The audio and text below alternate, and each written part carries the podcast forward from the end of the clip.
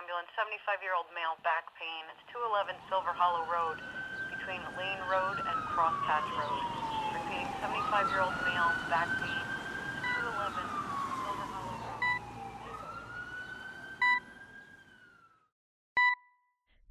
If you've ever interacted with a paramedic, it was probably during a medical emergency, a scary situation. But paramedicine involves more than just 911 calls and ambulance rides. They provide care in emergency and primary care settings, but the scope of their role has grown over time and continues to expand today. They can be found working in hospitals, clinics, educational and public health institutions, and even in advocacy settings. In this episode, we'll be discussing the different types of paramedics and the differences between their work in urban and rural settings. We'll also explore the systemic issues that affect them as workers and us as patients, and the important work our guests are doing to address these issues. Although Raw Talk Podcast is based in Toronto, we were fortunate enough to have guests with a diverse perspective on paramedicine across Ontario, British Columbia, and Alberta, and they also reflected on paramedicine services nationwide. Before we dive into this episode, we would like to acknowledge that Toronto was founded on the traditional territory of many Indigenous nations, including the Mississaugas of the Credit, the Anishinaabe, the Chippewa, the Haudenosaunee, and the Huron-Wendat. This meeting place is still home to many First Nations, Inuit, and Metis peoples, and we are grateful for the opportunity to live and work on this land. We would also like to acknowledge the long history of science and medicine as tools of oppression against Indigenous peoples, and the barriers to healthcare that are still experienced by Indigenous peoples in Canada today. My name is Rina. And I'm Maddie, and this is episode 115 of Raw Talk Podcast.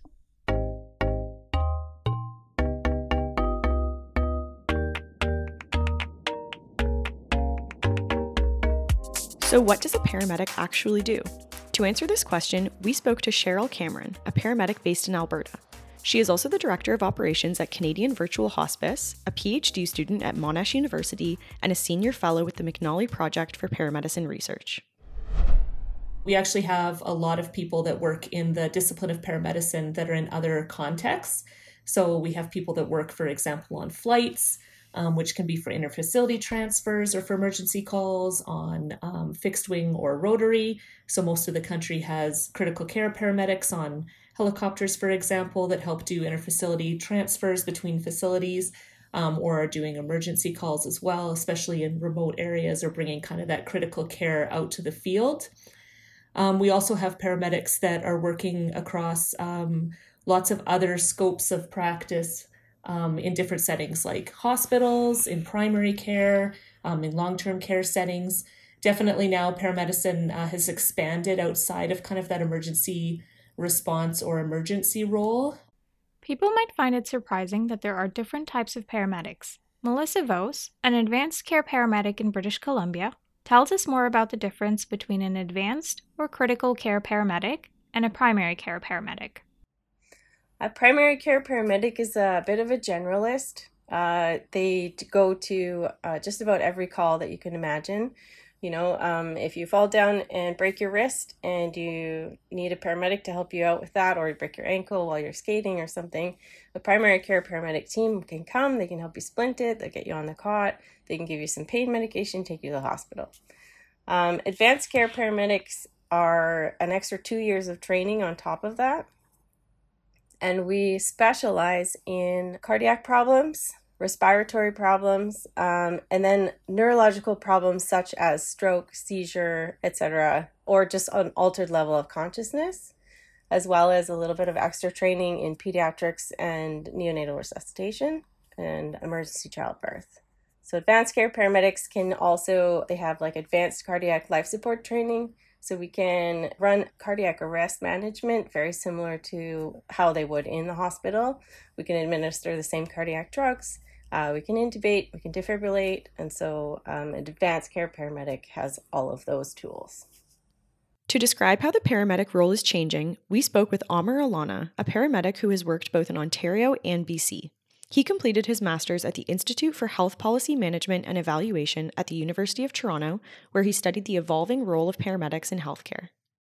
What community paramedicine broadly has been is any non urgent and non typical function of a paramedic. So, for example, in some places, it involves scheduled wellness checks and scheduled care for individuals who might have a social or housing related need or any kind of um, home care need that hasn't been met, or in a 911 call, it was identified that uh, hey, this individual is um, does not have enough food at home or is not taking their medications, maybe needs a reassessment and has fallen through the cracks.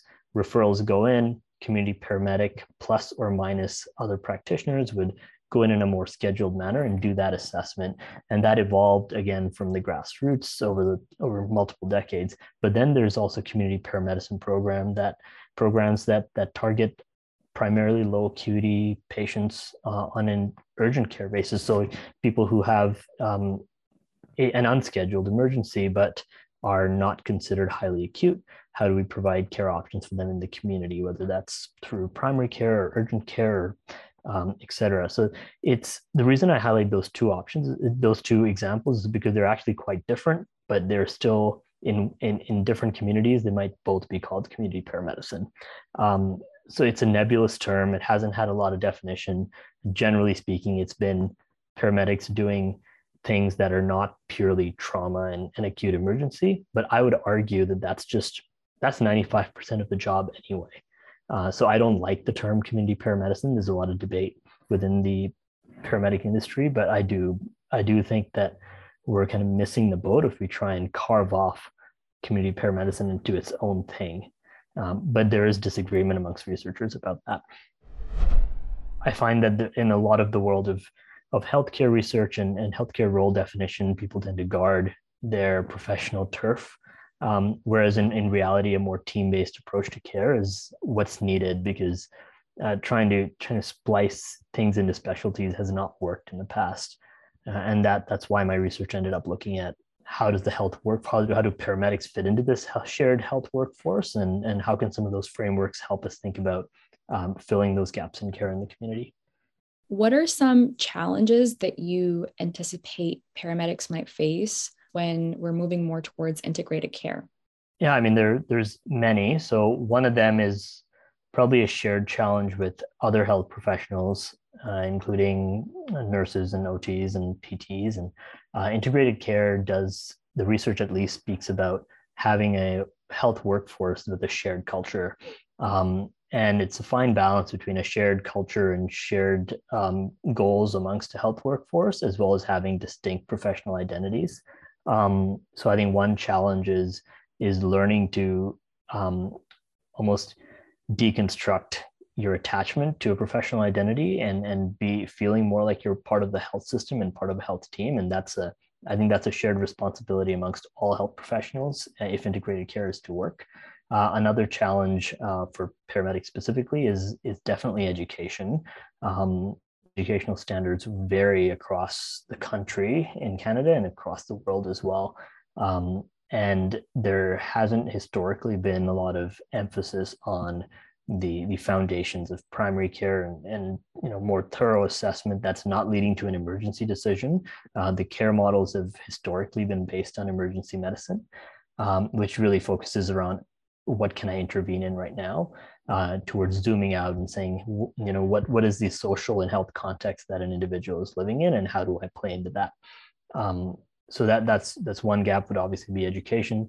A third one uh, tends to be regulation, and that's probably true for other professionals as well. But the state of regulation uh, of paramedicine across uh, Canada does vary significantly. In some provinces, they are uh, they've got a self-regulated college, uh, which makes it a little bit easier in some ways to to implement change, um, but also harder in others because colleges are also known to be uh, risk averse, and anything that's community care tends to coming from an emergency care world. There's a, there's a risk aversion to leaving people in the community and having them make decisions that might not be completely safe, um, because the safest thing is a hospital.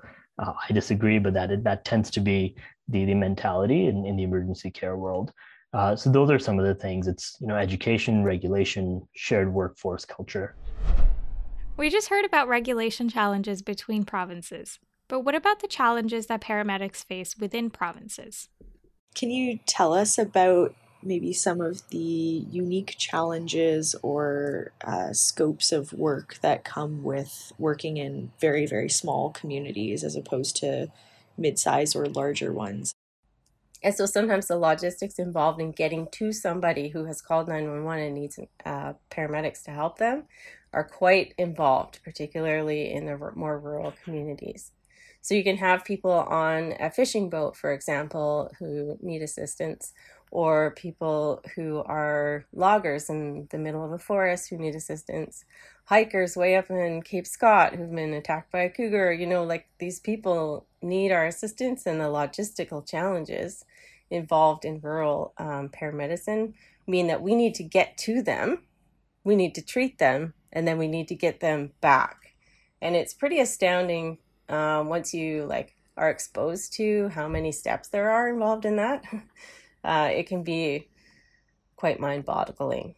And then some of the other challenges sort of involve like weather can impact whether or not you can access a patient. Uh, rural paramedics in BC are considered and treated a little bit like uh, second class citizens or lower on the social hierarchy within the ambulance service itself.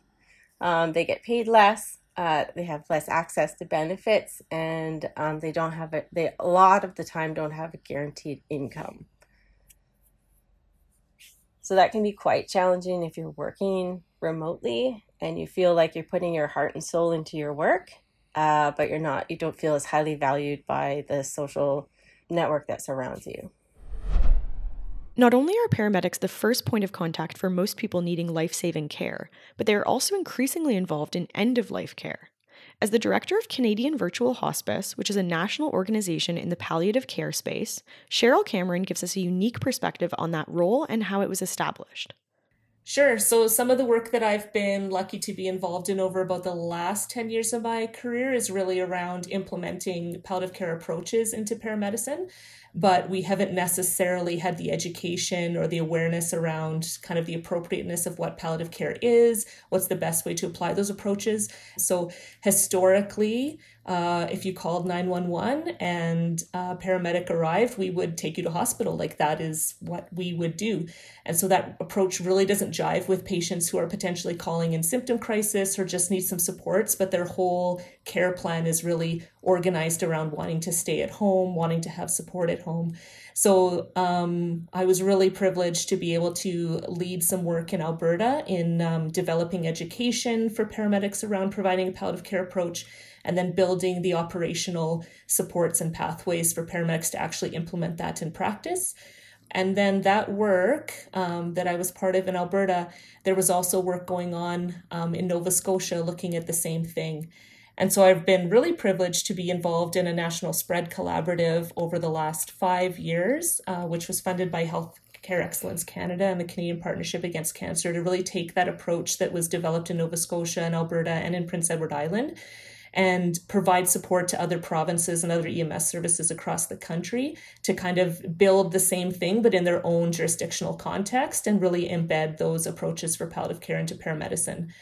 And it's um, a piece that's really, I think, pushed the profession a bit as well because it has in some jurisdictions, for example, um, broken down some of those legislative barriers about allowing paramedics to treat patients in community and then leave them at home, uh, to not transport patients potentially to acute care centers, where some of that was pretty legislatively ingrained in the past. And so, this project, for example, in a number of jurisdictions, has really pushed some of those barriers, which will help with the other things that need to happen for paramedics to be able to provide the best care to different kinds of patients in community as well especially with a lot of the healthcare system focusing on not trying to take people to emergency departments, trying to shift more care into community, talking about multidisciplinary care in the community setting, integrated care in the community setting.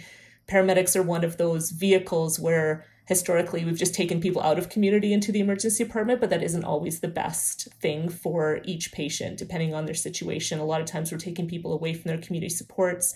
A lot of times the services they need actually aren't um, well met in the emergency department context but a lot of those uh, we lacked the connections i guess as a as a profession as and as a service um, with a lot of other community supports. And so this work has really also started to um, de-silo some of the services that are are there for patients, but historically have been kind of delivered in very like silo ways. If EMS comes, we do this, you might get one response. If you were to go to your primary care physician, you might have a different response. If you're getting um, services with a palliative care physician or a palliative care consult team in your home, it might look different as well. So it's it's really about um, trying to identify what's best for that patient, what their needs are, and then what are the services that are around that can kind of help in a more coordinated fashion. Paramedicine is changing to better serve the community. But what's being done to address inequities within the profession? Melissa tells us more about how gender disparities manifest in paramedicine. We highly value our primary care paramedics, and the ones that are women, we just want to make their uh, working conditions as best as they can be. Although the gender diversity is improving on the PCP level, it still hasn't been reflected on higher license levels uh, in leadership roles or in management quite yet. So 40% of BC paramedics, uh, PCP paramedics are female. And in the advanced care paramedic realm, it's 19% are female, and then only 12% of critical care paramedics are female. And then it depends on what level of management or leadership you're looking at. But we have, uh, for example, we have eight or 10 paramedic practice leads in BC, and only one of them is female the higher up you go in leadership roles, the greater the gender disparity. Often, our work involves a very dynamic, time sensitive uh, medical emergency that requires like a leadership style that's pretty like direct, quick, to the point, uh, and doesn't, there isn't always a lot of time uh, to take care of people's feelings, for example. But women are expected to be nice and to do the emotional labor of caring for others uh, while also in the leadership role. And then they have this like unspoken expectations that you should be a certain type of leader on a dynamic scene, but also it's challenging because you you have the like likability bias. You have people wanting you to be nice and take care of them on scene, which is also important. And I think that we could maybe meet somewhere in the middle and have everybody expected to uh, interact on a way that cares for other people's feelings, but also maybe just lower the expectations of women doing that emotional labor for others uh, at the same time. Gender disparities also show up in the way female paramedics are treated by their employers, which can go on to affect patient care. So, until literally last month, contraceptives were not covered by our extended benefits. There are very few accommodations for pregnancy and breastfeeding there's not really if you if you're pregnant and you can do the job great you can come to work. But uh, particularly if you own a casual position with bc ambulance rather than a full-time position there's very little to no accommodations for that. And that can be quite challenging but i think one of the uh, biggest things that we wanted to address was the prevalence of um, sexual harassment in the workplace. And so we kept hearing from women that we worked with that they had had these experiences. Some of them would report, most of them wouldn't. And uh, those who did report were quite dissatisfied with the process. And so we advocated, what, one of the things we advocate for is an improvement in the employer response, but also in the reporting process itself. Um, and we advocated with our employer to uh, hire an external um, company to do a culture review to look at gender equity as well as other diversity. Uh, so, most of the male paramedics that I work with are petrified of childbirth and they're trained in it, but they don't like doing it and they don't like those calls. Uh, they're kind of scared of the female body a lot of the time. They, they're messy, they don't understand it. Uh, and then vaginal bleeding or endometriosis, anything that's uh, sort of a health condition that more often affects women. If only males medical professionals come to treat you while you're having the medical issues that are pertain to these uh, types of conditions, then you won't get the best treatment that's available. You are being provided care by somebody who doesn't have an intimate understanding uh, with your unique medical conditions. And so there's not a whole lot of uh, research or time for the whole medical profession devoted to women's bodies. And the more of us that start working in medicine, the more we'll rattle the cages and the more we'll change it.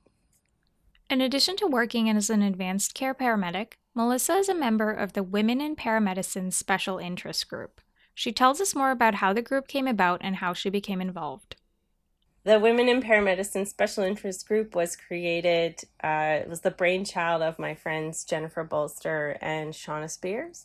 Uh, they were kind of frustrated with the um, with the disparities that they saw, and they had some some ideas on how they could maybe improve working conditions so that the disparity itself would shrink a bit more. And uh, so they recruited three more feminist paramedics that they knew, and I was one of them. Cheryl, too, is pushing for change through academic routes of conferences and publications. And then I guess the last piece that you asked me about was the Women in Paramedicine Leadership Summit. Um, so this was um, an event that we um, were lucky to get a grant for um, to bring a group of people together to talk about um, women in paramedicine leadership. We do have a national magazine called Canadian Paramedicine. And so a group of us have been um, curating articles for that issue over about the last five years, and that prompted some other discussion about hosting an event. Um, and so we do see in paramedicine, I think, as as we see in lots of other professions, that uh, there's a lot more women now that are in the workforce, but there's still definitely some barriers and um, limitations on if we're seeing um, women and definitely even um, more diverse people that are making their way up the, the leadership chain and into those decision making kind of positions. And so the summit was really about like bringing people together to have conversations about like what is current state, where are the barriers, what are the opportunities, and and where do we need to go to be able to continue to advance the profession and ensure that we're providing you know the best care that we can for all of the patients and the populations we see, and that our workforce is representative of those patients and populations that we see. Cheryl tells us more about some of the existing gaps within the paramedicine profession and barriers to advanced and continuing education. I think the the place where paramedics are feeling a little bit of the limitations is around a lot of our um, primary education is still at the diploma level and not at the degree level, um, and that's a shift that's starting to happen in Canada and has happened in other parts of the world, which is really starting to build that broader. Um, kind of foundational education that that offers you these kind of opportunities to move between practice settings and to also build build your career within paramedicine. So Canada, for example, is starting to, to look at degree pathways. There's a couple institutions that do provide applied degrees at the entry level, and there's some more that are coming down the pipe in the future. Um, in other jurisdictions like the UK and Australia, they're significantly ahead of us in those kind of places. So there's starting to be master's level education, PhD programs, which really start to really open up those different opportunities for individuals when it comes to career path, especially not within just not within the discipline of paramedicine, but also in like you know other parts of health and moving into other parts of health and bringing that perspective paramedics into to other pieces of the healthcare system. Uh, so that's I think where there there starts to be some limitations, but there's also opportunities. Right now, a lot of the um, like the primary education, if you want to be a paramedic, the primary care paramedic education and the advanced care paramedic education happens at educational institutions. Um, when it comes to furthering your education as a paramedic, given that most people do graduate right now with a diploma, uh, there are some pathways that have been built for people to be able to backfill those diplomas to um, bachelor's degree in like applied health sciences and other places. There have been paramedics that have successfully um, been able to get into master's programs by um, kind of doing the advanced student approach where you can uh, build a portfolio and also like talk about your work experience and whatnot to get into a master's program. So right now that's where i kind of talking about that wayfinding. So um, there are opportunities. Uh, paramedics definitely are finding them, but sometimes it's challenging and it is kind of carving your own path out. And a lot of students who have enrolled in different um, advanced education programs in different schools and different faculties have been kind of the first paramedics potentially to, to follow that path um, which is good because they've kind of carved out that opportunity potentially for people to follow behind them. But that is where we see limitations in Canada right now is that uh, we don't have master's level programs specifically in paramedicine. We don't have PhD programs in departments of paramedicine yet. The McNally Project is one of the organizations actively working towards providing further academic opportunities and encouraging paramedics to get involved in research. Our guests, Cheryl and Amir, are both involved with the McNally Project, and they help us better understand the goals and objectives of this organization the McNally Project for Paramedicine Research. And so this is really a grassroots uh, research community that's been um, built here in Canada. It started as a as a small group in Ontario, a group of paramedics who were kind of working through some of their more higher advanced education, master's degrees, and into PhDs, kind of as a study group. But it has really expanded. The McNally Project is now uh, virtual, and uh, we meet kind of every two weeks. And the community is really about fostering um, a research community for paramedicine. So the community can be pretty small. If you're going to branch off and start doing a master's degree or a PhD. So it's really about building that capacity.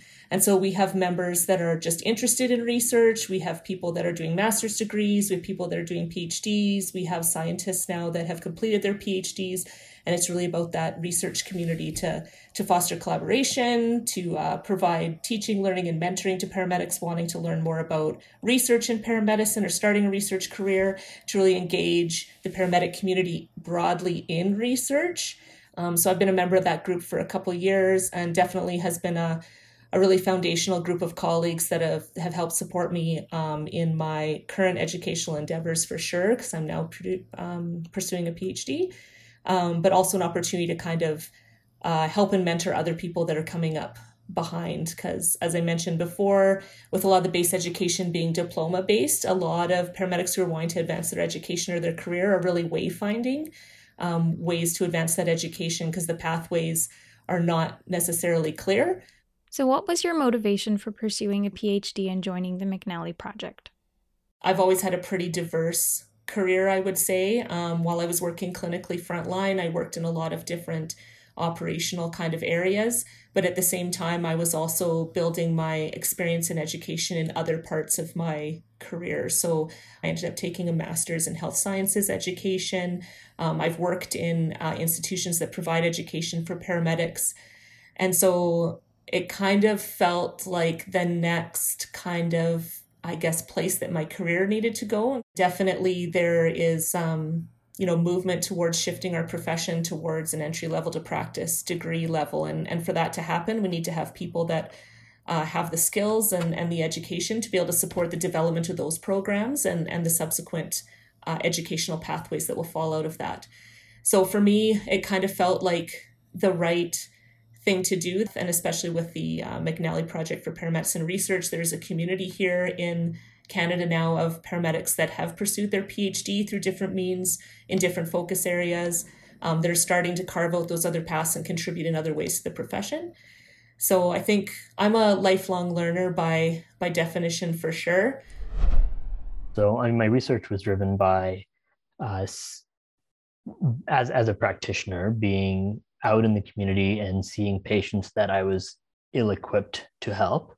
Um, and also seeing them flounder through the health system and not get the services that they need, even at hospitals and emergency departments, which begs the question is that the right place for them? Um, and I know that over the past 20, 30 years um, across Canada and even in other parts of the world, uh, the paramedic sector has evolved to fill some of these gaps, perhaps not not well, but it's because no one else was doing it. And it, originally originated in rural communities where, um, because of lack of access to services, paramedics started increasing their scope and like providing a bit more uh, of the, the wellness checks and checking in on on your chronic uh, on patients that have chronic disease, et cetera and, and that grew into this burgeoning kind of community paramedicine movement that you see around the world today. But a lot of that is grassroots and is driven by people's needs. Uh, but it wasn't systematically supported. So as someone who's you know out there and, and seeing individuals all you see is is gaps in care. So that's what drove me to understand well if, if we're filling those gaps how do we fill them better? Uh, and what do we need to do as a profession to to join our other healthcare colleagues in solving some of these bigger problems in healthcare delivery. And when I mean other colleagues, I mean physicians, social workers, nurses, etc. Um, historically, a lot of the research that's been done in the pre hospital environment has been done by physicians. And a lot of that research has focused on, you know, things like cardiac arrest, resuscitation survival, um, uh, a lot of, uh, you know, pharmacology. It's interesting to think about this from a broader healthcare perspective too. Um, are around some of those those more you know policy based questions, system based questions.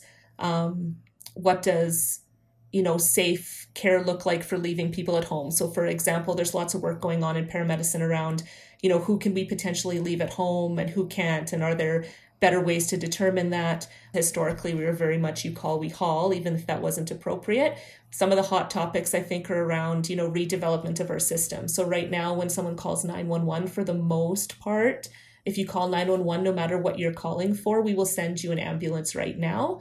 So you know patients call they may or may not need an emergency ambulance lights and sirens right now and might not need urgent um, emergency or critical care and transport to a emergency department but right now our that's how our system responds. If you call 911 we come now with all these resources and there are different opportunities around doing more secondary triage. We have some systems in the country that have already implemented some secondary triage where there's more clinical um, chats going on with patients about what's really going on. Some are starting to use, you know, video assessments and bringing in the multidisciplinary team there. We might not send a resource right now, or we might send a different resource in a couple hours. Maybe we send a single single paramedic in a in a little SUV instead of a full transport unit to come do an assessment. And then, based on that assessment, there might be some more collaboration over the phone or video call with other community service providers, home care, with physicians in the community to decide what's the best best treatment plan. When you think about the future and your outlook for the role of a paramedic in the healthcare system, what do you imagine that to look like? Um, or is there any work that um, is happening right now to advance towards integrated care that you want to highlight? There is lots of good work across the country, uh, especially post COVID. I think COVID was an eye opener for um, especially clinical and hospital based healthcare to see, oh, we can use virtual care for a number of things. Oh, we don't have to force people to make the journey to one setting, and we can provide care in different ways. So that really opened the op- opened the door for for various care pathways in the community. Um, there's, uh, in terms of paramedics role, from I would I would venture to say all 10 provinces are probably ha- probably have some initiatives in place for uh, follow-ups with virtual care or care in the community for low acuity emergencies there's an increased use in point of care testing which opens the door i think the future can there's a there's a lot we can do in the future with point of care testing, uh, and by point of care testing, I'm talking about everything from urine dipsticks to uh, i-STAT machines where you can run a quick uh, CHEM8 panel or you can do a quick uh, troponin, and it allows you to at least differentiate a little bit better in the field because one of the challenges with any kind of community-based care when moving from an emergency care mindset to community-based is how do you increase the probability that you're keeping someone safe and decrease the probability that you're missing something.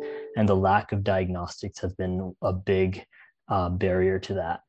And then the, the third, I think, area of, of opportunity is how do we better work with long term care and uh, facilities where there is some support available. So Nova Scotia is an interesting example um, where they they have a program, I think, in the Halifax area where they um, are have specially trained paramedics that respond to long-term care uh, patients and and even emer- things that might be considered emergencies in a normal paramedic system can be treated in place uh, with follow-up care from a physician um, as long as there's appropriate consultation between the paramedic the nurse there the physician uh, and you can set up uh, the services that someone needs in place as opposed to moving the person uh, to a hospital or clinical setting. So I think the future holds a lot of that, those care pathways, and a lot of that's enabled by technology and and opening up how we deliver care. Given the exciting future directions that paramedicine is moving towards, what drives you to continue working in this profession? Several of my friends caught COVID in the early uh, months. So it was really scary walking into people's homes and not knowing is this the one that's going to kill me? Am I going to die? Am I going to get live through this situation?